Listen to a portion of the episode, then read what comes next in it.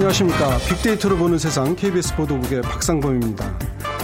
요즘 좀 뜬다 하는 동네에는 순례자같이 관광객들이 몰려듭니다. 관광객들이 몰리면요, 옷가게, 화장품 가게, 레스토랑, 카페가 문을 열죠. 그러면 임대료는 올라갑니다. 그렇게 되면 이제 원래 그 동네를 명소로 만들었던 예술가들이나 또 그 동네 세입자분들은 주변으로 밀려나게 됩니다. 영어로요, 이런 것을 투어리스티피케이션이라고 부른다고 하는군요. 투어리스트 때문에 현지인들이 밀려난다, 뭐 이런 얘기인데, 관광객들 때문에 집 담장에서 인증샷을 찍고 또 이렇게 불쑥불쑥 들어오기도 한다네요. 그래서 관광객의 습격이다, 이런 말까지 나올 정도라고 합니다. 하긴 이 관광으로 먹고 사는 이탈리아 베니스 주민들도요, 오죽하면은 관광객 거부 시위까지 한 것을 제가 기억을 합니다. 잠시 후 세상의 모든 빅데이터 시간에 관광객의 습격, 이 문제 알아보도록 하겠습니다. 그리고요, 돈이 보이는 빅데이터 시간에는 자영업의 수익 구조와 점포 임대 성공 전략에 대해서 빅데이터로 분석을 해보겠습니다. 기대해 주십시오.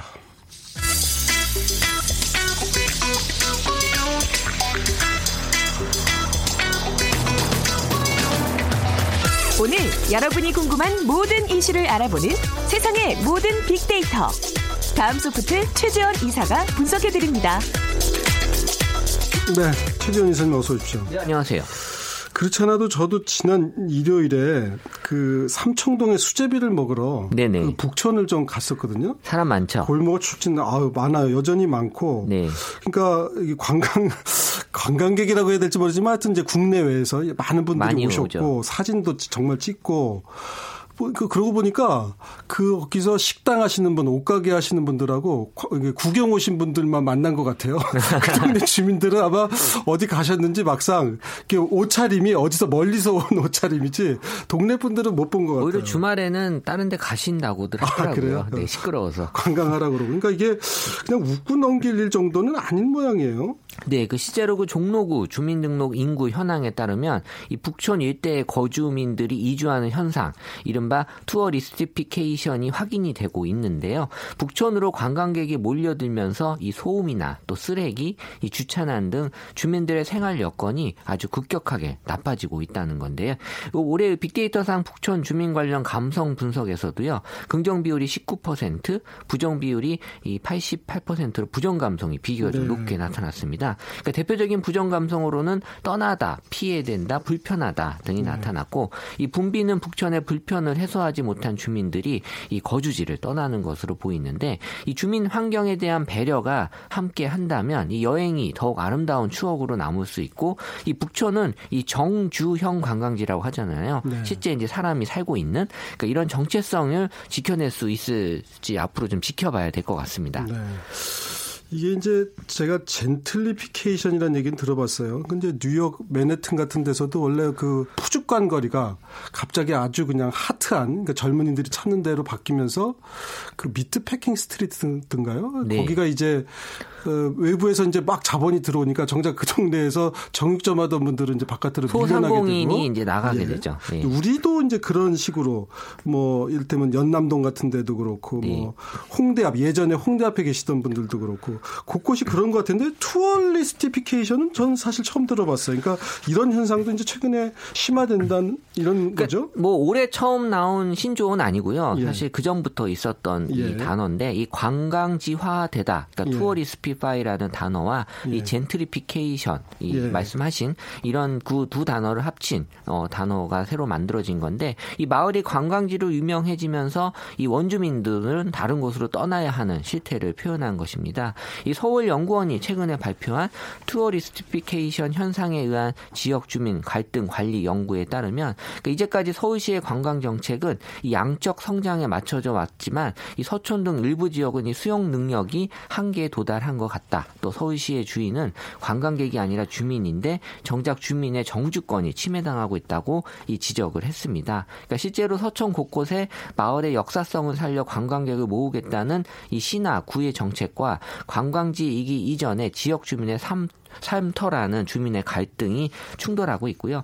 시에서는 지난 1월 북촌 일대 지구 단위 계획 재정비에 들어가면서 이 외국 관광객 급증과 상업화로 한옥 밀집 지역까지 지금 훼손되고 있다고 보고, 이 골목 상권 보호 대책, 주거 환경 개선, 또 관리 사업 구역 지정 등의 방안을 마련하고 주민 의견을 수렴하고 있다고 합니다. 네. 네. 그 사실 이제 북촌이라는 게요, 우리가 이제 서울에서 사라진 기와집, 골목길 이런 걸 보려고 하는 거잖아요. 네네. 그 자체가 좀 고즈넉한 분위기, 옛 서울의 분위기를 이제 느끼러 가는 건데 가봤더니 이게 무슨 어디 세트장 같기도 하고 이 민속촌도 아닌데 말이죠. 네, 정말 많이 좋아하고 있어요. 저도 이 북촌에 살고 계신 지인이 예. 있어서 몇 번 가봤는데 예. 일단 이 층간 소음은 없지만 한옥이어서 예. 이 밖에서 들리는 소리가 너무 잘 들려요. 예. 그러니까는 집에 가만히 있어가지고는 예. 도저히 예. 견딜 수 없는. 아, 그 정도. 예. 그리고 또 뭐 집 앞에서 사진 찍으면 깜짝깜짝 놀래거든요. 예. 지금 대문을 나갔는데 바로 예. 앞에서 막 사진을 찍고 있고. 예. 그러니까 정말 저가 살라고 하면 예. 정말 힘들겠다라는 생각이 이제 들 정도거든요. 예. 그래서 이 종로구는 이제 북촌 한옥마을뿐만 아니라 또 이화동의 벽화마을, 또 세종마을 등이 이 투어리스티피케이션을 겪고 있고요. 또 이 밖에도 이태원 경리단길, 또 마포 연남동 등도 이 같은 이런 현상이 발생하고 있다고 합니다. 그 명동 도 말이에요. 이제 요즘도 그러던데 제가 한 작년 재작년에 나가 보면요, 이제 중국 관광객들이 많이 왔잖아요. 명동은 아주 그냥 뭐 꼭 들르는 코스처럼. 네. 그러다 보니까 그냥 옷가게, 화장품 가게, 특히 그 길거리에서도 화장품 주로 많이 팔고. 그러니까 명동이란 동네가 예전에 그 명동 극장도 있지만 문화의 향기가 있었던 곳인데 문인들도 좀 다니고요. 그래서 우리가 명동을 가는 거지. 명동에 뭐 화장품 가게 가려면 서울에 어디서나 있잖아요. 근데 네. 중국 관광객이 워낙 많이 오니까 명동이 이제 명동의 색깔을 잃고 식당들도 맛집들이 자꾸 사라져요. 저도 명동에 마지막 간 게 언제인지 모르겠는데 사실 예. 마지막에 갔을 때 예. 여기가 한국이라는 느낌이 예. 전혀 안 들었어요. 그러니까 저희가 지금 걱정하는 게 관광객이 몰려들면서 관광객이 처음에 올려던 이유가 이제 그 동네만의 특색을 보려고 온 건데 그 동네만의 특색이 없어지니까 여기를 왜 왔나, 뭘 보러 왔나 하는 생각이 드는 문제. 이제 이 문제 사실 심각합니다. 해외 유명 관광지들도 비슷한 사례들을 겪고 있잖아요. 네, 서울뿐만이 아니라 뭐 베를린, 파리, 바르셀로나 등의 해외 도시들 중에도 이런 비슷한 문제를 계속해서 겪는 곳들이 많죠. 그래서 네. 물의 도시인 이탈리아 베네치아 주민 수도 5만 5천 명이었지만 연간 관광객이 2천만 명이 지금 넘거든요. 그러니까 베네치아 관광이 활성화되기 전에 1931년 인구가 16만 4천 명이었다고 하니까 관광객들의 주민 수가 한 3분의 1로 줄어든 거고요. 온갖 언어들이 또 뒤섞인 소음, 또 물만 열면 사람들이 우글우글 거리죠. 또 매일 우리 집이 셀카의 배경이 된다면 사실 사는 사람 입장에서는 이게 공포일 수 있다라는 생각이 들고, 이 스페인에서도 이 관광 반대 시위를 2016년도에 했고요. 그래서 한 3천만 명이 바르셀로나를 방문했다고 하니까 이 바르셀로나 주민들도 역시 많이 심란할 것으로 보여지고 있습니다. 이게 이제 하루 이틀이지 매일 모르는 사람들이 와가지고 똑같은 거 물어보는 것도 사실 힘들고, 특히 이제 그 소음도 간단치 않겠어요. 근데 뭐 스페인 바르셀로나에서는 아예 그래서 시내 호텔을 못 짓게 하는 법안도 통과가 됐다는데 우리도 좀 한번 연구해 볼 만한 주제가 아닌가 싶은데, 이제 저희가 처음에 얘기했던 북촌이요. 네. 어떤 이미지를 갖고 계시길래들 사람들이 찾아가는 걸까요? 저도 여러 번 가봤지만 정말 좋아요. 사실 네. 이 북촌은 민속촌하고는 느낌이 완전 네. 다르죠. 그러니까 하루 평균 한 7,400여 명의 관광객이 몰려든다는 이 북촌 한옥마을은 정말 이제 하나의 명소가 됐는데요. 빅데이터 분석 에 따르면 북촌에 대한 감성은 2015년부터 17년까지 꾸준히 상승하고 있습니다. 네. 2015년 북촌 감성은 긍정 비율이 87%, 부정 비율이 13%로 2016년 긍정 88%보다도 올랐고요. 그리고 이 사실 2017년에 들어서 긍정 비율이 90%로 이제 오르게 됐습니다. 그래서 압도적인 긍정 반응이 나타나는 것으로 봐서 사람들의 북촌 이미지는 매우 호의적이다라고 평가가 될 수 있고, 이 기간별로 상위 감성어 를 보게 되면 이 북촌의 명소가 된 이후에는 SNS의 역할이 가장 큰 네. 역할을 했습니다. 그러니까 사진을 많이 찍는다는 거죠. 그러니까 네. 2017년에 이 유명하다라는 네. 긍정 감성어가 기존의 2015년, 16년에는 단순히 좋다라고 했었는데요. 지금은 이제 SNS 상에서의 데이트 코스, 또 맛집 이러면서 유명한 그런 코스로 각광을 받고 시작한다는 건데, 그 뒤를 이어서 뭐 다양하다, 좋다, 가득하다, 새롭다 등의 표현이 있고, 이 북촌은 서촌은 이 가보신 분들 아시겠지만 정말 예쁘고 아기자기한 소품들 많거든요. 예. 또 빠질 수 없는 맛있는 음식들도 이 다양한 남녀노소 국적 불문한 사람들에게 사랑을 받는 공간이 되고 있습니다. 네.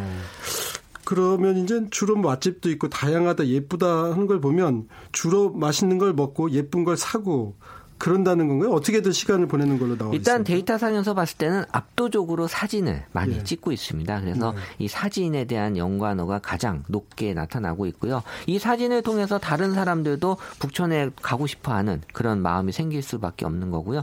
여기서 이제 인생 사진을 남기겠다라는 네. 그런 얘기들이 많이 있고 또 북촌이 위치상 경복궁에 근접해 있어서 네. 이 북촌과 경복궁을 함께 구경하고 다른 어떤 SNS상에서의 그런 사진을 올리고 면서 많은 젊은 세대들에게 인기를 끌고 있는 지역이 되고 있는 거죠. 네, 저도 이쪽 이제 일요일 날 가면서 말이죠.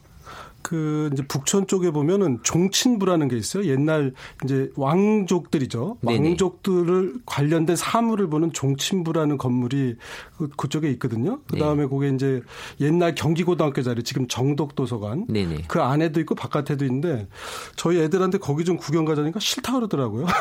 그거 뭐하러 보러 가냐고 예쁜 거 많은데.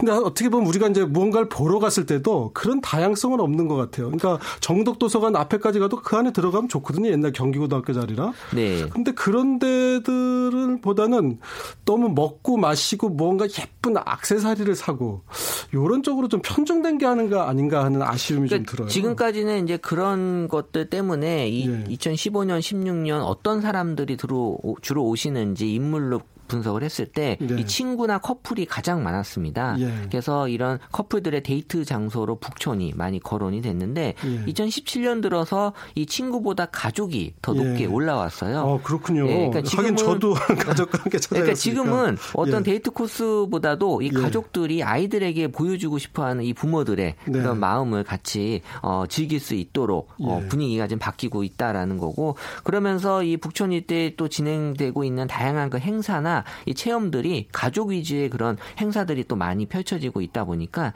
앞으로도 계속 가족 방문객의 증가가 이 북촌 방문객 수에 큰 영향을 줄 것으로 네. 지금 보여지고 있어요. 가족들로 이렇게 변화가 있군요. 그런데 이제 하여튼 계속 많은 분들이 찾는 거는 좋은 일인데 거기 사시는 분들에게 피해를 주고 또 원래 거기서 장사하시던 분들이 밀려나는 문제 이런 거는 막아야만 우리가 앞으로 더 발전적으로 변하는 게 아닐까 그런 생각도 들어요. 아까 그 바르셀로나가 시내에 호텔을 못 짓게 한다고 했는데 언뜻 들으면 야, 그 관광지 호텔을 못 짓게 지금 우리나라는 어떻게든지 호텔을 더 짓게 하려고 지금 하는데 라고 생각하지만 그게 길게 보는 거일 수도 있는 거잖아요. 그렇죠. 이제 지금 시점에서 이제 어떻게 해야 되는지를 좀 한번 고민해야 될 예. 그런 시기가 이제 온 것 같아요. 예. 예. 우리가 이제 서울에 사람들이 왜 오냐 그러면 뭐 높은 건물 보러 오는 건 아니잖아요. 네. 그 서울의 맛, 한국의 맛, 부산의 맛, 어느 지역의 그 특색을 좀 느끼기 위해서 오는 건데 관광객을 많이 맡다가 특색을 잃어버리면 결국은 다 잃어버리는 그렇죠. 그런 문제를 네. 방지하기 위해서 한번 사회적 논의가 있었으면 하는 생각도 드네요. 지금까지 세상의 모든 빅데이터 다음 소프트의 최지원 이사와 함께했습니다. 고맙습니다. 네, 감사합니다.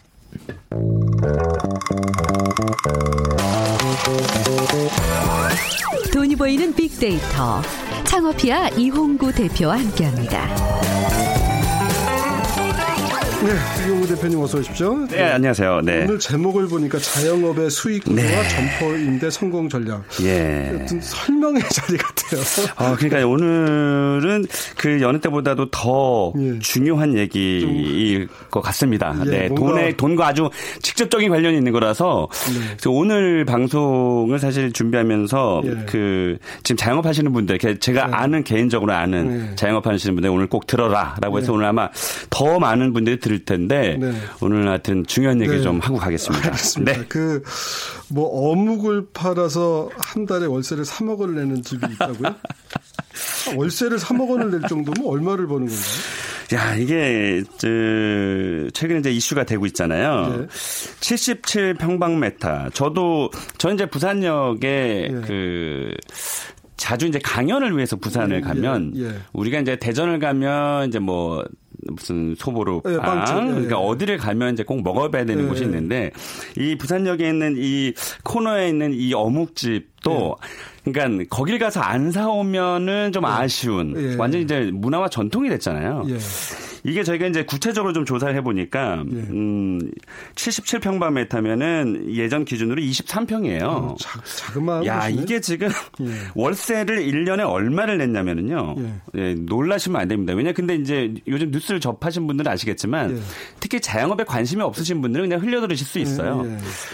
요 조그만 23평에서 어묵을 팔아서 1년에 와 37억 8,628만 원을 냈어요.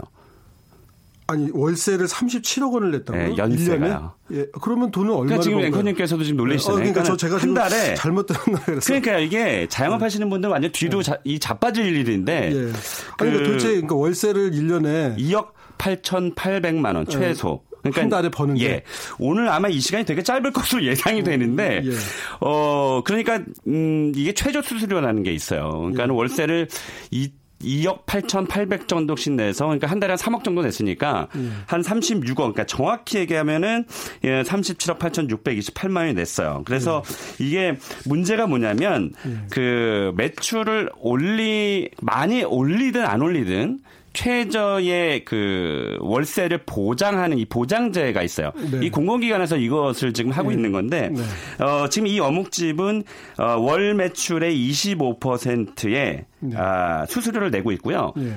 예를 들면 25%의 수수료는 좋지만 예를 들면 이런 거죠. 그럼 매출이 안 오르면 그만큼 적게 가져가지 내가 적게 받지 않니? 이제 이런 논리죠. 그래서 이 그 코레일에서는 25%의 수수료도 좋지만 못해도 얼마는 내라 이런 이제 최저 보장제가 있는 거죠. 제가 뒤에서 그래서 말씀드릴 텐데 이러다 보니까 월 매출 작년에 이 어묵집이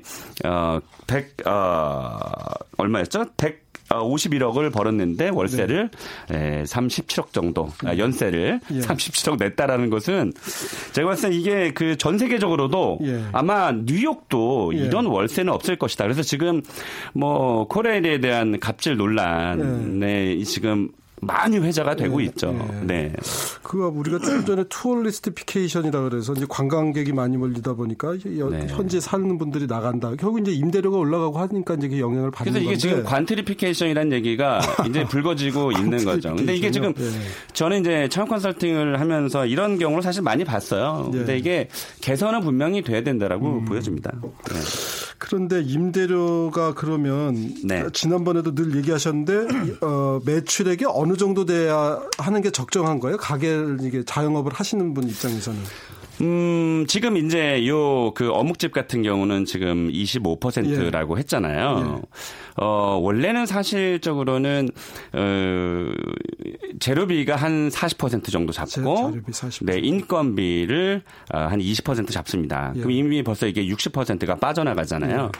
그러면 여기서 이제 월세, 그 공과금이라든지 부가세라든지 또 카드 수수료라든지 이제 이런 것들이 많이 나가게 되거든요. 그렇게 되면 실제로 내가 손에 쥐는 것은 월세를 10%를 잡았을 때 돈에 손에 그 쥐는 돈은 약 한 20% 안쪽으로 되거든요. 매출액에. 그렇죠. 근데 지금 이 25%라는 것은 정말로 박리담회를 하지 않는 이상은 힘든 거죠. 근데 이게 지금 재밌는 건 뭐냐면 지금 여기 부산 지역에 있는 코레일의 그 점포가 25%라고 지금 알려져 있는데 우리가 알고 있는 유명 백화점들도 한 25%의 수수료를 잡아요. 그러니까 사실은 굉장히 비싼 거죠. 백화점 쪽 그런 거죠. 앉아서 쉽게 장사하는 거 아니냐. 우리가 손님 모아줘서. 그런 장점은 물론 있습니다. 근데 이제 지금 현재 이슈가 되고 있는 이 그 부산역 점포하고 좀 다른 것은 백화점은 그 우리가 흔히 얘기하는 미니멈 개런티 그러니까는 최소 보장제는 없어요. 그러니까 예를 들면 당신이 장사를 못해도 한 달에 월세를 300을 내라, 400을 내라. 그 이상의 뭐 25% 이렇게 계산을 하는데 이 지금 코레일 같은 경우는 근데 백화점은 그런 최소 보장제는 없어서 그나마 이제 일장일단은 있는 거죠. 그래서 제가 그 청취자분들께 말씀드리는 게 뭐냐면 이게 이제 장사가 무조건 잘 될 거라고 생각하고 들어가지만 지금 현재 이 어묵집이 빠지고 결국 다른 어묵집이 들어왔어요. 그게 나가는 게 삼진어묵이라는 거죠? 삼진어묵이 나가고 지금 뭐 H 어묵이 들어왔는데 사실은 유명하지 않은 업체예요. 저는 그 몇 달 전에 강연하러 가면서 봤어요. 직접 그래서 이거 완전히 부산의 랜드마크 아니면은 뭐 그렇잖아요. 근데 과연 이 어묵이 살아남을까? 예. 월세는 전 높을 것으로 당연히 알고 있었지만 지금 이미 코레일 측에 몇 달 안 됐거든요. 하소연을 하고 있답니다. 근데 실제로 그 삼진어묵의 재계약의 조건으로 25%를 제한을 했었는데 이제 재입찰을 하게 된 거죠. 그러니까 높은 가격을 써내면 이제 입찰이 되는 거니까 이 브랜드는 1%를 더 냈어요. 26%. 예. 네. 그래서 어쨌든 지금 26%면 최소 이 삼진어묵이 작년에 월 2억 8,800의 수수료를 냈다 그랬잖아요. 최소. 예. 그러니까 이런 것을 기준으로 지금 3억 원 정도를 무조건 이제 내야 된다는 상황인데 삼진어묵 얘기는 일단 거기까지 듣고요. 네네네. 그러니까 지금 이제 말씀을 좀 정리를 해보면 임대료가 전체 수익의 25%씩 내가지고는 원래는 이제 장사를 못한다. 그렇죠. 그러니까 그 자영업을 하시려는 분이 점포를 알아보려면 자기 예상 매출액의 한 10% 정도 맞습니다. 임대료를 낼 생각을 하고 맞아요. 그런 데를 들어가야지 맞습니다. 그 이상은 이제 무리다 이런 얘기세요. 맞습니다. 그런데 네. 또 가끔 하신 얘기가 임대료 부담은 좀 적은 데로 가더라도 권리금은 줘라. 네. 권리금 아끼지 마라 이런 얘기 하셨잖아요. 네, 네, 맞습니다. 그런 게 권리금이 있는 곳은 장사가 기본적으로 잘 되는 데란 뜻이어서 그런 건가요? 100% 그렇게 해석할 수는 없습니다. 근데 어떤 뜻인가요? 네. 권리금은 당연히 그 수요자가 많으니까 권리금이 형성이 되는 거거든요. 네. 왜냐하면 이 점포를 계약할 사람이 없으면 당연히 권리금이 없어야 되잖아요. 근데 네. 권리금의 그 관계가 월세가 좀 저렴하면 권리금이 조금 발생이 되고요. 네. 당연하죠. 왜냐하면 수익 분석을 하면 이게 훨씬 남는 거니까. 네. 그리고 유동인구가 많으면 권리금 높게 형성이 되죠. 다만 제가 여기서 조금 코칭을 좀 해드리면 일단 보증금이 비싼 곳을 들어가게 되면 나중에 내가 장사를 잘하게 되면 권리금을 많이 받을 수가 없어요. 왜냐하면은 그 우리나라에서 지금 창업하시는 분들 중에서 1억 원 이하의 창업자가 가장 많고요. 그다음에 이제 2억 원, 3억 원 이렇게 될 거 아니겠습니까? 근데 보증금이 많고 만약에 내가 장사가 잘 되면 권리금을 좀 높게 받고 싶은데 그럼 총 액수가 많아지잖아요. 그래서 나중에 권리금을 많이 받기가 힘들어요. 파는 사람 입장에서는. 그래서 권리금이 좀 적고 월세가 좀 적어서 예를 들면 뒷골목에 들어가더라도 진짜 좋은 품질로 만들면 그때도 말씀드렸지만 SNS가 워낙 발달되어 있기 때문에 그런 방법을 택하는 게 훨씬 더 지혜롭지 않냐 그렇게 보고 있습니다. 지금 이제 그 몫이 좋은 것도 좋지만 한 골목 정도 뒤에 들어가도 좋다는 얘기예요. 구체적으로 그렇습니다. 어떤 점퍼가 좋은 점퍼인지 좀 설명 좀 해주세요. 일단 첫 번째를 꼽는 건 제가 지금 서두에 지금 뭐 갑질 논란에 대한 말씀드렸지만 일단 건물주 성향이 좋아야 됩니다. 근데 이걸 어떻게 판단하느냐? 어떻게 판단합니까? 어떻게 판단할 거? 제가 한번 여쭤볼게요. 얼굴 보고 판단할 수도 없고 건물주가 좋은지 뭐 어떻게 하나요? 얼굴 보고도 살짝은 판단이 된다. 저처럼 이제 사람을 많이 만나면 가능한데 일반 초보 창업자분이 가면을 쓰는 건지 뭔지 모르잖아요. 글쎄요. 가장 쉽게 하는 방법은 임대차 계약서의 장수예요. 아, 그래요? 그러니까 예를 들면 임대차 계약서가 한 장이다. 건물주가 좋을 확률이 굉장히 높아요. 제가 20년 이상 했잖아요. 그러니까 제가 확률적으로 그렇습니다. 이게 왜냐하면 이 한 장이라는 거는 단서가 적다는 뜻이거든요. 이거는 법률 전문가라든지 누구의 코칭을 받지 않고 예를 들면 이 사람이 명도 그러니까 임차인을 쫓아낸 경험이 거의 없는 거예요. 왜냐하면 우리나라에서는 임차인을 쫓아낼 때 예를 들면 그냥 막 무작정 쫓아낼 수는 없거든요. 법원에 부탁을 해야 되잖아요. 그러면 최소한 그 명도하는데 몇 개월에서 1년 이상도 걸리거든요. 그렇죠. 한번 그런 경험이 있으면 이제 나중에 이제 임차인하고 계약쓸 때 뭔가의 전략을 쓰겠죠. 뭐 계약서가 많아지는군요. 결국은 변호사의 자문을 받게 되죠. 그러면 이제 처음에 나에게 우호적이지 않은가 나쁜 기억을 갖고 있기 때문에 우호적이지 않은 건물주일 수 있다 이런 얘기시죠. 그렇습니다. 그래서 임대차 계약서가 한 장이 훨씬 더 좋은 건물주라고 보여지는 거고요. 그다음에 이제 공간이요. 아까 그 삼진어묵도 그 77제곱미터 정도 비교적 좁은 데서 이제 뭐 많은 이제 매출을 일으켰는데 기왕이면 좀 크게 하고 싶을 것 같아 저라면 그런데 어느 정도가 좋을까요? 작게 시작하는 게 좋습니까?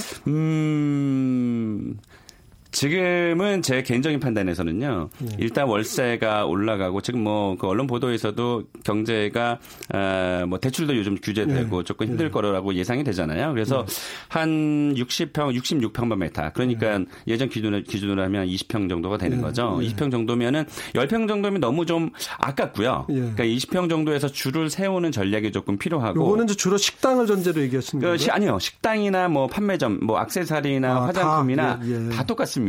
일단은 그 점포의 전면이 20 그러니까 66평방미터가 되면 네. 전면을 저희가 두 칸이라고 하는데 예. 한 칸이 기둥과 기둥 사이를 한 칸이라고 해요. 예, 예. 그게 이제 3.5m 정도 되거든요. 예. 그래서 약 한 7m 정도는 확보가 돼야 예. 그 일단 가시성이 좋잖아요. 예, 그런 면에서는 그 소비자들이 들어오기가 훨씬 좋죠. 어떤 점포는 보니까요 골목에 있는데 더군다나 간판이 네. 없는 곳들도 있더라고요. 그거는 주인의 어떤 자부심인가요? 홍대 실제로 정문 쪽에 가면요. 예. 아예 간판 자체가 없는데 그건 이제 그분의 전략일 거라고 보여지고요. 왜냐하면 저라도 그거는 굉장히 좋은 전략으로 보여져요. 예. 왜냐하면은 20, 30대들이 많이 찾는 곳이잖아요. 예. 그러면 너무 희한하잖아요. 예. 그럼 무조건 사진을 찍게 되어 있죠. 예. 그럼 SNS에 알릴 수밖에 없고 예. 그러면은 저절로 홍보가 될 수밖에 없는 거고요. 손님들이 그냥 알아서 홍보를 해주니까. 네. 그리고 이제 최근에는 사실은 수년 전부터 이 점포에 간판의 규제가 생겼어요. 예. 지자체마다. 예. 예. 그래서 이제 조금 작아진 것도 조금 단점으로 얘기들을 하고 있지만 실제로 지금 말씀하신 대로 간판도 없는데 네. 어떤 곳은 아예 문이 없어요. 그러니까 문이 어딘지를 모르는 거예요. 그러니까 눌러보는 거예요. 네. 누르면 열리는. 네. 이제 그런 전략도 쓰죠. 근데 이제 재밌죠? 그거는 많이 해보신 분들이 하고 초보자가 잘못 그렇게 했다가는 파리만 날릴 수도 있겠죠. 그렇죠. 일단은 예. 눈에 좀 띄어야 될 필요가 있고. 그러니까 예. 저희가 전면 통유리 이렇게 얘기를 하는데 예. 그러니까 완전히 그냥 전면이 통유리로 예. 되면 보이는 데 가시성이 훨씬 좋기 때문에 그러면 안에가 네. 훤히 들여다 보이는 스타일이 좋아요. 제일 약간 좋죠. 신비감 주면 안 되고요. 그거는 방금 좀 말씀하신 대로 저희가 얘기하는 흔히 이제 선수가 되면 예, 예. 자신감이 있을 땐 가능한데 예, 예. 처음 하시는 분들은 그래도 예, 훤히 보이는 게 좋죠. 네. 그리고 또 이제 어떤 점포가 좋은 점포입니까? 그리고 앞 공간에 우리가 우리가 흔히 이제 뭐 야장 이렇게 표현을 하는데요. 예. 앞 공간에 테이블을 좀 놓을 수 있는. 그러나 예. 앞 공간에 테이블을 놓고 장사를 하면 불법이에요. 예, 그러니까, 예, 거기서 불법인데 예. 일단 앞 공간이 조금 훤하면 예. 손님이 들어오기라도 접근성도 굉장히 예. 좋거든요. 예. 네. 그리고 이건 조금 노력이 좀 필요한데 동일 건물, 그러니까는 그 점포에 그 건물에 입점하는 점포 주인들, 예. 그분들의 성향이 좋으면 이웃들이 오래 있었던 분들이면 그렇습니다. 그 이유가 있을 테니까 그렇습니다. 예, 그래서 예, 예. 우리가 흔히 하는 얘기로 저긴 너무 그 점포가 너무 자주 갈려 뭐 예. 이러는데 물론 그 사람이 장사를 못해서 할 수도 있지만. 예. 어떻게 따져보면 건물주가 나쁠 수도 있고 예. 아니면 자리가 실제로 나쁠 수도 있고 예. 예를 들면 이런 거거든요. 건대구역에 가잖아요. 예. 그러면 거기에 이제 그 도로폭이 되게 좁아요. 예. 이 노점들이 쭉 그렇죠. 허가되어 있는 예. 노점들이 있긴 하지만 예. 도로폭이 좁다 보면은 그러니까 물의 흐름하고 비슷해요. 빨리 사람이 지나가야 되거든요. 예. 아니면 이제 어깨를 치거나 예. 그렇죠. 뒤에서 빨리 예. 가라고 하니까 그래서 예. 이 도로폭이 좀 좁으면 예. 조금 불리해요. 그러니까 손님들이 천천히 보지를 못하고 빨리빨리 지나가는 그렇습니다. 도로폭이 조금 넓은 것이 조금 유리하죠. 그리고 경쟁업체가 있으면 아무래도 안 좋겠죠. 아무래도요. 예. 뭐 우리가 흔히 얘기하는 n분의 1 뭐 이렇게 얘기를 하니까 예. 경쟁업체가 그만큼 좀 적은 곳이 좋아요. 그래서 지난번 말씀드렸는데 기억하실지 모르겠지만 소상공인시장진흥공단에 네. 상권분석 시스템이 있어요. 무료로 활용할 수 있는. 거기에 이제 내가 원하는 점포의 반경 300m, 500m를 그릴 수가 있거든요. 예. 그러면 거기에 유동인구나 거주인구가 나와요. 그래서 그걸 좀 참조하시면 좀 좋을 것 같습니다. 자, 점포 계약 시 주의할 사항도 좀 한번 정리해 주시죠. 네, 이것도 다시 한번 제가 강조하지만 일단 건물주분이 좋아야 된다라는 거. 그리고 아까 그 최소 수수료 말씀드렸지만 최소 보장제는 웬만하면 조금은 네. 좀 지양하는 것이 좋을 것 같고요. 월세가 약 10% 되는 네. 그런 그 유동인구가 있는 그런 네. 건물에 좀 입점하는 것이 좋을 것 같습니다. 권리 양도 계약 전에 건물주를 꼭 만나보라 뭐 이런 말씀도 준비를 하셨었네요. 네, 왜냐하면은 이건 사실 시간이 없지만 이 그 건물주를 만나지 않은 상황에서 기존의 임차인과 권리 양도 계약을 해버리면 네. 건물주가 실제로 좋은지 안 좋은지 얼굴을 못 봤기 때문에 또 한 가지는 월세가 얼마 올라갈지를 몰라요. 왜냐하면 네. 기존 임차인과 새로 들어가는 사람 입장에서는 조건이 바뀌기 때문에 네. 월세가 지금은 300만 원이었지만 내가 계약할 때는 500만 원이 돼버리면 낭패거든요. 그러니까 그런 거 좀 주의해야 되겠죠. 하여튼 계약 전에 꼼꼼히 좀 따져보시지 않으면 낭패를 볼 수도 있다는 말씀까지 일단 들었습니다. 자, 지금까지 창업 컨설턴트 창업피아의 이홍구 대표와 함께했습니다. 네, 고맙습니다. 들었습니다. 네. 네. 빅데이터로 보는 세상 수요일 순서 이제 마치고요. 2030 세대들의 문화를 빅데이터로 분석하는 빅데이터가 알려주는 2030 핫 트렌드는 내일 저희가 준비하도록 하겠습니다. 내일 오전 11시 10분에 다시 찾아뵙겠습니다. 고맙습니다.